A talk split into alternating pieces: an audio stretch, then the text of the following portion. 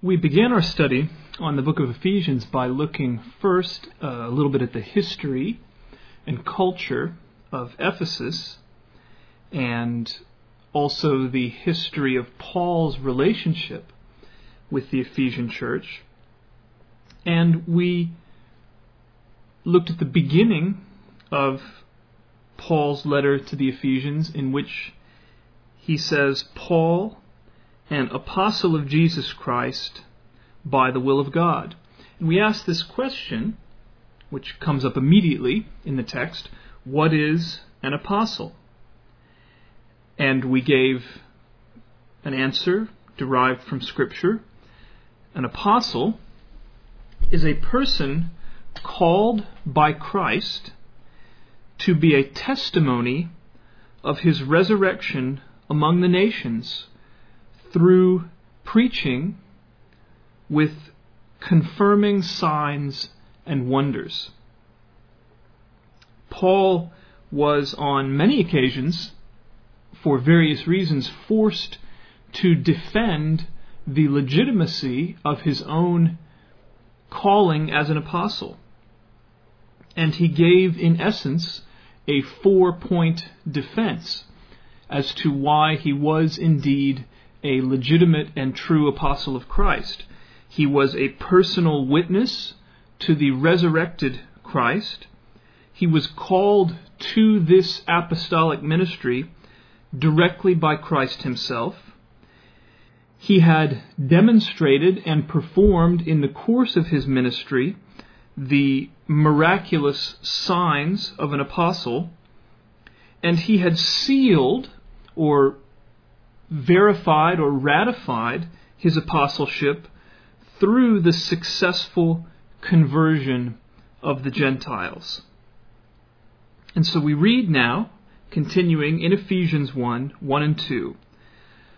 Paul, an apostle of Jesus Christ by the will of God, to the saints being in Ephesus and faithful in Christ Jesus, grace to you and peace from God our Father and the Lord Jesus Christ.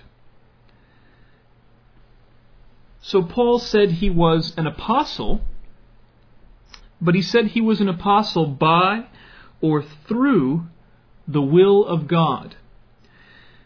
Now, this is a constant refrain in Paul's letters that his apostleship is by the will of God. It is in 1 Corinthians, in 2 Corinthians, in Colossians, in 2 Timothy. Uh, we have this language, the same as in Ephesians, by the will of God. And he explains it even more elaborately in 1 Corinthians 9 16 and 17. For he says, For if I proclaim the gospel, there is no glory to me, for necessity is laid upon me. This word necessity, ananke, constraint, uh, with the implication of distress even. He is, he is constrained. And it is woe to me if I do not proclaim the gospel. For if I do this willingly, hekon, I have a reward. But if unwillingly, archon, I am entrusted with a stewardship.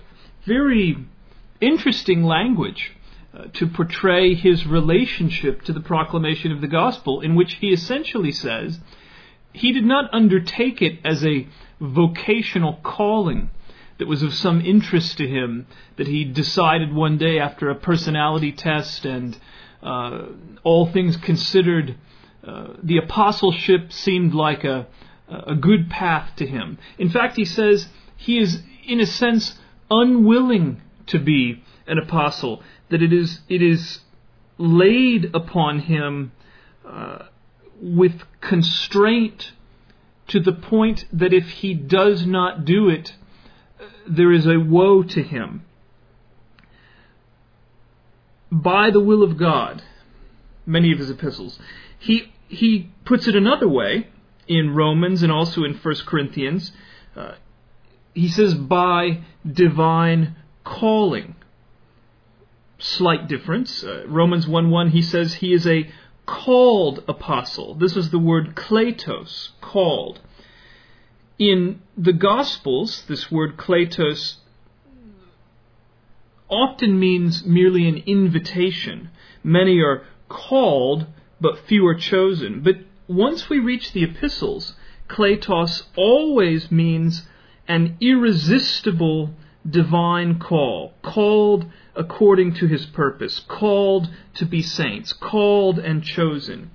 In essence, Paul is saying that by the same powerful, authoritative call by which men are called effectually and irresistibly to salvation, by that same kind of call, he was called to his apostleship. Once again, not something he chose, but something he was chosen to, called irresistibly to. Woe to me if I do not proclaim the gospel. He says he's an apostle by the will of God. He says he is a called apostle by divine calling. He says elsewhere that he is an apostle by command. 1 Timothy 1 1, an apostle of Jesus Christ according to a command of God our Savior, even the Lord Jesus Christ. This is epitage, an, an injunction, uh, a mandate.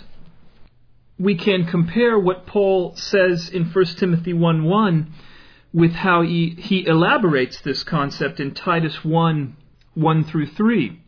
Paul, a servant of God and an apostle of Jesus Christ, according to the faith of God's elect and full knowledge of the truth according to godliness, on hope of eternal life, which the God who does not lie promised before the eternal times, but revealed in its own times in the preaching of his word, with which I was entrusted by the command of our Savior God. Or also Romans 16, 25 and 26. Now to him who is able to establish you according to my gospel and the proclaiming of Jesus Christ, according to the revelation of the mystery having been kept unvoiced during eternal times, but now has been made plain and by prophetic scriptures, according to the commandment of the everlasting God, made known for the obedience of faith to all the nations. So if we put these three verses together 1 Timothy 1 1, Titus 1 1 through 3, and Romans 16 25 through 26 we see the mandate. His, he was an, an apostle by command. The message which he preached was by command. And the purpose of the apostleship for which he was given this message was the conversion of the nations. So he is an apostle by the will of God, by a divine call, by a command of God, and to seal it off, in Galatians he emphasizes that this calling, this commandment is from God alone. It is not a combination of His will and God's will. It is not a cooperation of His purposes and desires with God's purposes and desires. In Galatians 1 1, in fact, in fact, there's not even uh, an intermediary like a, a committee or or the other apostles. Galatians 1:1 An apostle not from men nor through men but through Jesus Christ and God the Father. He is an apostle not apo from that is the sense of origin. Men did not decide that he should be an apostle. Nor through men, dia, as an instrument. Men did not make him an apostle. So neither as origin nor instrument did his apostleship come from men, but the origin of his apostleship, the decider, if you will, was God. The instrument of his apostleship, God. Listen to what he says not only about his apostleship in Galatians, but his gospel.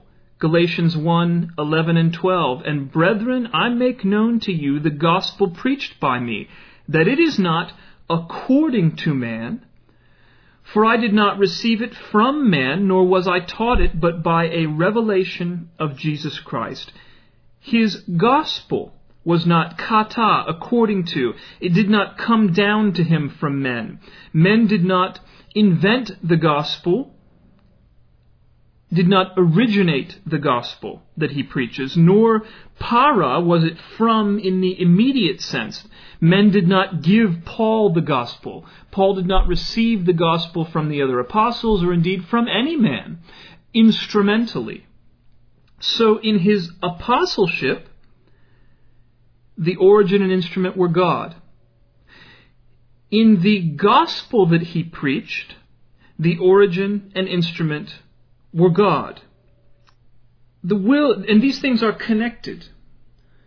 The will of God in Paul's apostleship is this not the obtaining or holding of an office or the exercise of power and authority over men.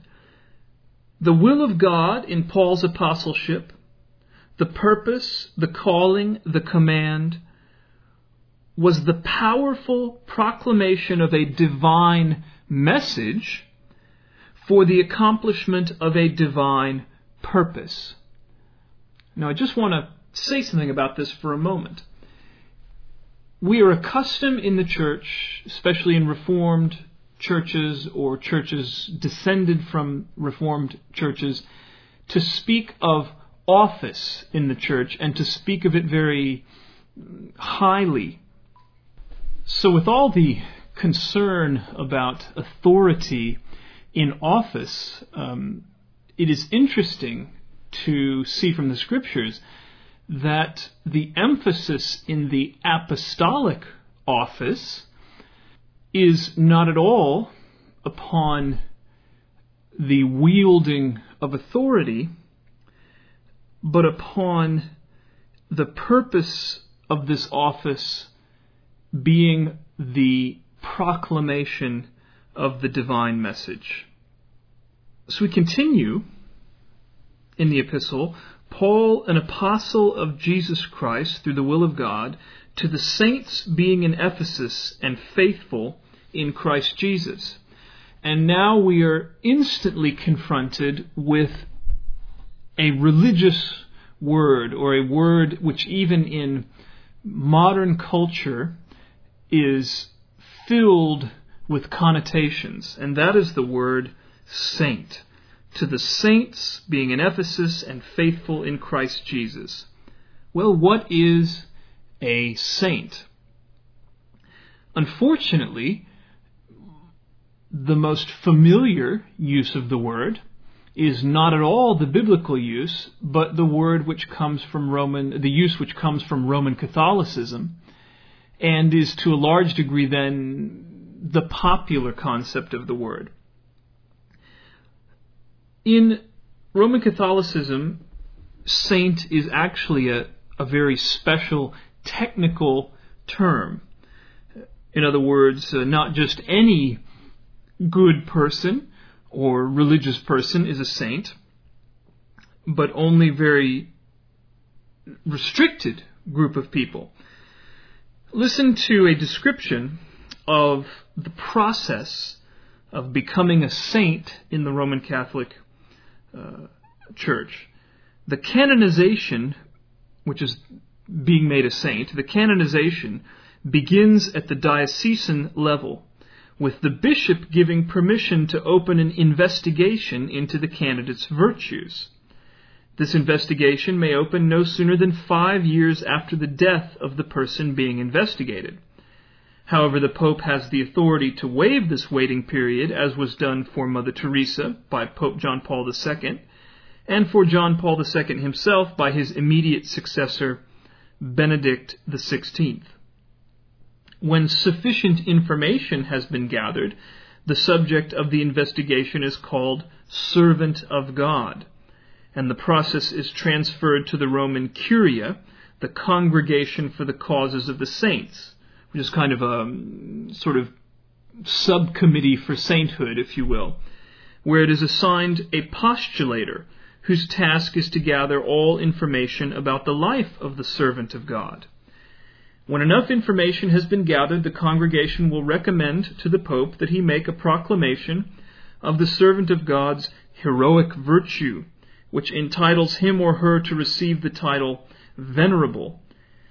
A venerable has as of yet no feast day, but prayer cards may be printed to encourage the faithful to pray for a miracle wrought by his or her intercession. The next step depends on whether the venerable is a martyr. For a martyr, the Pope has only to make a declaration of martyrdom, which then allows beatification, yielding the title blessed, and a feast day in the Blessed's home diocese, and perhaps some other local calendars. If the venerable was not a martyr, it must be proven that a miracle has taken place by his or her intercession. Today, these miracles are almost always miraculous cures, as these are the easiest to establish based on the Catholic Church's requirement for a miracle. The patient was sick, there was no known cure, prayers were directed to the venerable, the patient was cured, and the doctors cannot explain it. To pass from blessed to saint, one more miracle is necessary. The Church places special weight on those miracles or instances of intercession that happened after the individual died and which are seen to demonstrate the saint's continued special relationship with God after death. When all of this is done, the Pope canonizes the saint. In other words, you have uh, um, emphasis directed on miracles performed perhaps during one's life, and then this emphasis on miracles performed after death because that would show that you have, as it were, the right ear of God. A saint's feast day is considered universal and may be celebrated anywhere within the Catholic Church, although it may or may not appear on the general calendar. The body of the saint is considered holy. The remains of saints are called holy relics and are usually used in churches. The saint's personal belongings may also be used as relics. Until 1983, the process of canonization was like a trial, at which the saint was said to be defended by the church, and a prosecutor was appointed to attack all evidence alleged in favor of canonization. This prosecutor was popularly called uh, the devil's advocate and his opponent God's advocate. This process has now been streamlined and the position of devil's advocate eliminated. So, in the Roman Catholic Church, where we accustomed to hearing about Saint Teresa or Saint Thomas or Saint Michael, is a technical term which implies that this is a person who, aside from having gone through the um, regulatory process, if you will, to be declared a saint, is a person of extraordinary virtue. And in that sense, the common use reflects this idea that people are called saints who are especially good, especially nice, who do something especially uh, useful, or, and especially when that thing is done uh, with no gain for the individual or perhaps even cost to themselves. But is this the Bible usage? Does this really reflect sainthood in the Bible? Well, when we look at the word that is used for saint in the scriptures, we find it applied to many things it is applied to God. God is holy. Isaiah 43 3 For I am Jehovah your God, the Holy One of Israel, your Savior. God's name is holy. Luke 149, for the mighty one did great things to me and holy is his name. God's spirit is holy. John 20, 22, in saying this, he breathed on them and said to them, receive the Holy Spirit. God's word is holy. Romans 1, 2, which he promised before through his prophets in the Holy Scriptures. God's apostles are holy, his prophets are holy, his angels are holy, his temple, his land, his people. But unfortunately, in this use of the word, we're not really learning anything. It is, in a way, a word with no content or self discernible meaning. We need some kind of detail or explanation. Otherwise, it's just a, a word. We want to know, in short, what is biblical holiness or the biblical definition for holiness. Well, there's two words the Hebrew word in the Old Testament, Kodesh, and the New Testament word, Hagios, which on a very simple level simply means to be set apart or separated or consecrated or translated then as holy.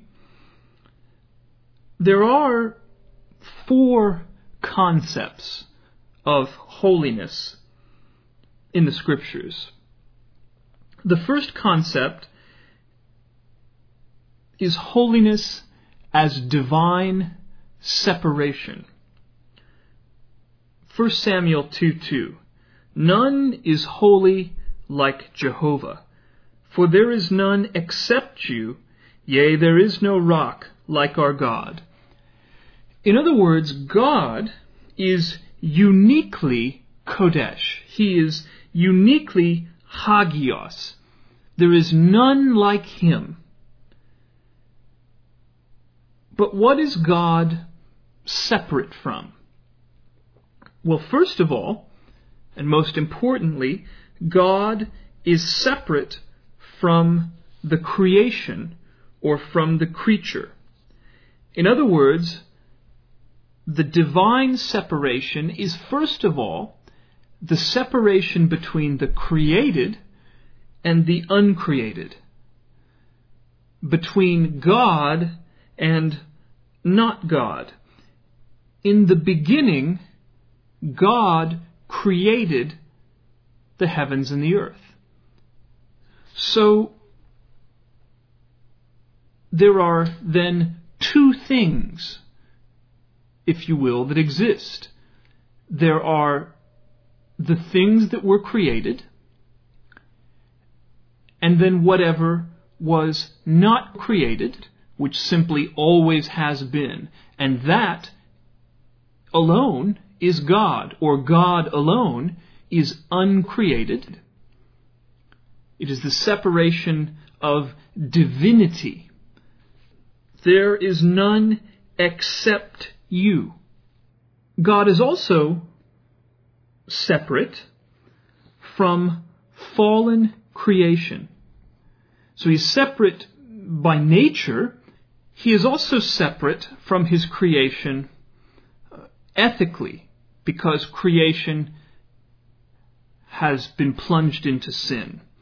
God is separate from sin and from all that is corrupted or defiled by sin. This is not merely the absence of corruption, which is a related concept, but the irreconcilability of God to the fallen not God. This is ethical separation. Now let's be very clear when we talk about ethical separation that we do not mean that there is an external standard to God.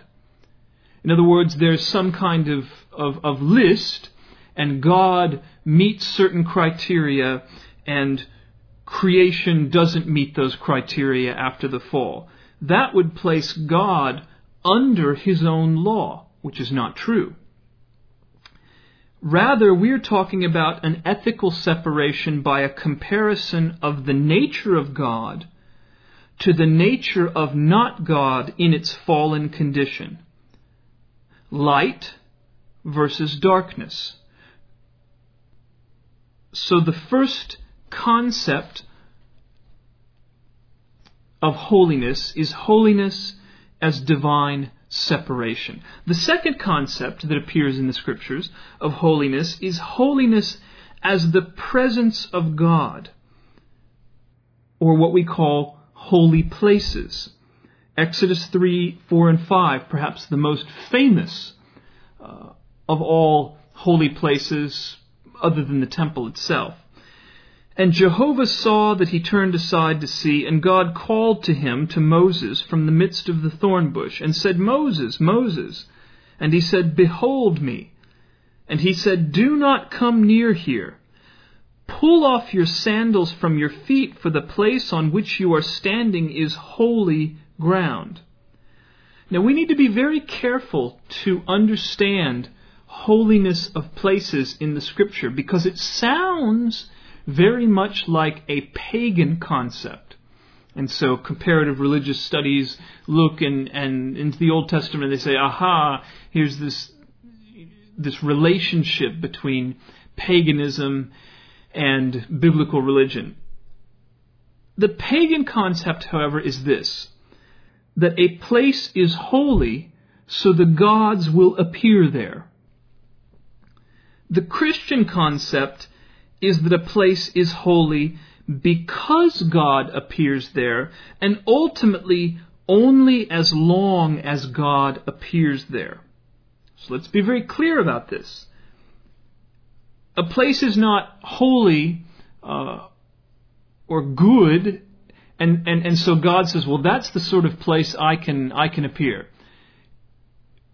There is no place good enough for God to appear in that sense, because the creation itself is subjected to the bondage of sin. When God appears, he causes that place to be holy because of his presence. Things are made holy by the presence of God, but not the thing itself, only God's presence. This is contrary to the superstitious idea and is very important as we move into the third and fourth concepts. Things are made holy by the presence of God because God's presence is the holy presence. The third concept of biblical holiness is holiness as the service of God, holy things. So, holy places the presence of God. Holy things, including people, the service of God. In this concept, things are made holy by consecration to God, which is merely devotion to His service. Listen to Exodus 29, 36 and 37 about the worship of God. And you shall offer a bull of a sin offering daily for atonement and you shall purify the altar in your making atonement for it, and you shall anoint it to sanctify it. That's our word. You shall make atonement seven days for the altar and shall sanctify it. And the altar shall become most holy, and everything the, uh, touching the altar shall become holy. Exodus 28 2 You shall make holy garments for your brother Aaron for glory and for beauty. Now, you cannot make Aaron's clothing ethically, or if you will, innately holy, because it is a thing. The altar itself is a construction made by men. It's just things. You can't make it. It has no, it has no soul. It has no ethical capacity. It cannot be innately holy. This is external or ceremonial or, if you will, positional holiness. And so the very definition of holiness here is simply set apart for use by God. But that is symbolic of ethical separation. For the holy things and people and places could become defiled by contact with the world, or with corruption, or with that which is not God. So the people of God in the Old Testament are said to be a holy people. Exodus 19:6, and you shall become a kingdom of priests for me, a holy nation. Now that's very important because it's a Hebrew couplet in which the two things are analogous. A holy nation is defined by a kingdom of priests for me. What do priests do? They serve and worship God. So a kingdom of priests by, nef- by definition is holy because they are set apart to serve God. Now let's bring this into the New Testament to give an interesting example. 1 Corinthians 7 32 35 through 35. But I desire you to be without care. The unmarried one cares for the things of the Lord, how to please the Lord, but the one marrying cares for the things of the world, how to please the wife. The wife and the virgin are different. The unmarried one cares for the things of the Lord, that she be holy in both body and spirit. But the married one cares for the things of the world, how to please the husband. And I say this for your advantage, not to put a snare before you, but for the fitting thing and waiting on the Lord without distraction. Very important verse because it is the basis for monasticism. With the idea that the single life makes you more virtuous than the married life. And that monastic rendering is a surface rendering that is contrary to the intended and actual meaning, which is very simple to understand. It does not mean that a married person is incapable of being godly in body and spirit. This is a technical use. The unmarried one cares for the things of the Lord, that she be holy in both body and spirit.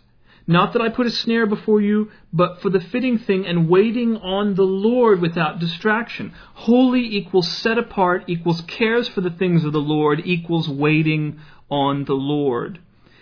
In a way that is easier to do than for the married person. Now, holiness of presence and holiness of service sometimes meet. The temple was holy, but within the temple was the Holy of Holies. Well, why the Holy of Holies? Because that was where God manifested His presence. The temple was set apart to the service of God, so it was holy. But the center of the temple was the Holy of Holies, because God manifest his, manifested His presence there in receiving the symbolic sacrificial atonement. Compare this idea to Exodus 29, 44 through 46. And I will sanctify, there's our word, the tabernacle of the congregation and the altar. And I will sanctify Aaron and his sons to minister as priests to me. And I will dwell in the midst of the sons of Israel, and I will be God to them. And they shall know that I am Jehovah their God, who brought them out from the land of Egypt, that I may dwell in their midst. I am Jehovah their God the connection between holiness of service. I will set apart the tabernacle of the congregation and the altar and Aaron and his sons to minister as priests to me, and holiness of presence, and I will dwell in the midst of the sons of Israel. The fourth concept is holiness as ethical conformity to God. And this one ties in to both the second and the third concept holiness of presence, holiness of service. There is ethical conformity to God and away from not God because of God's. There is ethical conformity to God and away from not God because of God's setting us apart to Himself. Let's compare Leviticus 20, 22 in the verses afterwards with 1 Peter 1, 13 through 16. Leviticus 20, 22 through 25 and 26. And you shall keep all my statutes and all my judgments, and shall do them, and the land where I am bringing you to live in shall not vomit you out. And you shall not walk in the statutes of the nation which I am casting out from before you. For all these they have done, and I am disgusted with them. But I have said to you, you shall surely possess their land, and I, I am giving it to you to possess it, a land flowing with milk and honey. I am Jehovah your God, who has set you apart from the nations, and you shall be holy to me, for I, Jehovah, am holy, and I have set you apart from the nations to become mine. Now listen to 1 Peter 1 13 through 16, which cites this Leviticus verse in the New Testament context. Because of this, having girded up the loins of your mind, being sober, perfectly hope on the grace being brought to you at the revelation of Jesus Christ, as children of obedience, not fashioning yourselves to your former lusts in your ignorance, but according to the Holy One who has called you, you also become holy in all conduct, because it has been written, Be holy, because I am holy. This is ethical conformity to God because of God's setting us apart to Himself, or calling us to Himself, as it is in 1 Peter. There is ethical conformity to God, however, and away from not God, not merely because of God's setting us apart to Himself, but because of God's presence within us. 1 Corinthians 3:16 and 17 Do you not know that you are a temple of God and the spirit of God dwells in you? If anyone ruins the temple of God God will bring that one to ruin for the temple of God is holy. Which temple are you? So the body is the temple of God. It is where God dwells by his spirit and so is holy because his presence is there. So, what does that mean for conduct? Do you not know that your bodies are members of Christ? Then, taking the members of Christ, shall I make them members of a harlot? Let it not be. Or do you not know that he being joined to a harlot is one body? For he says, The two shall be into one flesh. But the one being joined to the Lord is one spirit. So flee fornication. Every man, every sin which a man may do is outside the body, but he doing fornication sins against his own body. Or do you not know that your body is a temple of the Holy Spirit in you, which you have from God, and you are not of yourselves? You were bought with a price. Then glorify God in your body and in your spirit, which are of God. So Paul in 1 Corinthians 6, 15 through 20 here joins three concepts the concept of union with Christ, that we are Christ's body, the concept of being owned by another, you were bought with a price, and the concept of our body as a temple of the Holy Spirit. Three things joined together because of God's presence. Three things joined together to teach ethical conformity to God and away from that which is not God because of God's presence. We're set apart, we're indwelt, therefore we must ethically conform to that which is God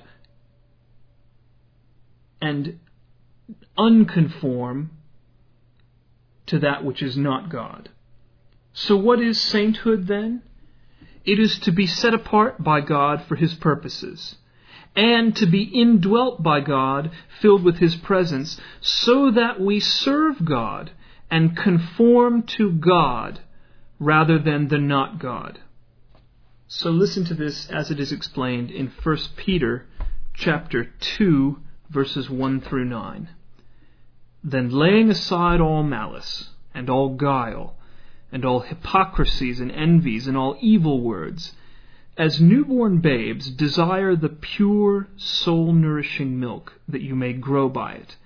If indeed you've tasted that the Lord is good, to whom, having drawn near a living stone, indeed having been rejected by men, but chosen by God, precious, you also, as living stones, are being built into a spiritual house, a holy priesthood, to offer spiritual sacrifices acceptable to God through Jesus Christ. Because of this, It is also contained in the Scripture Behold, I lay in Zion an elect precious stone, a corner foundation, and the one believing in him shall not be ashamed, never.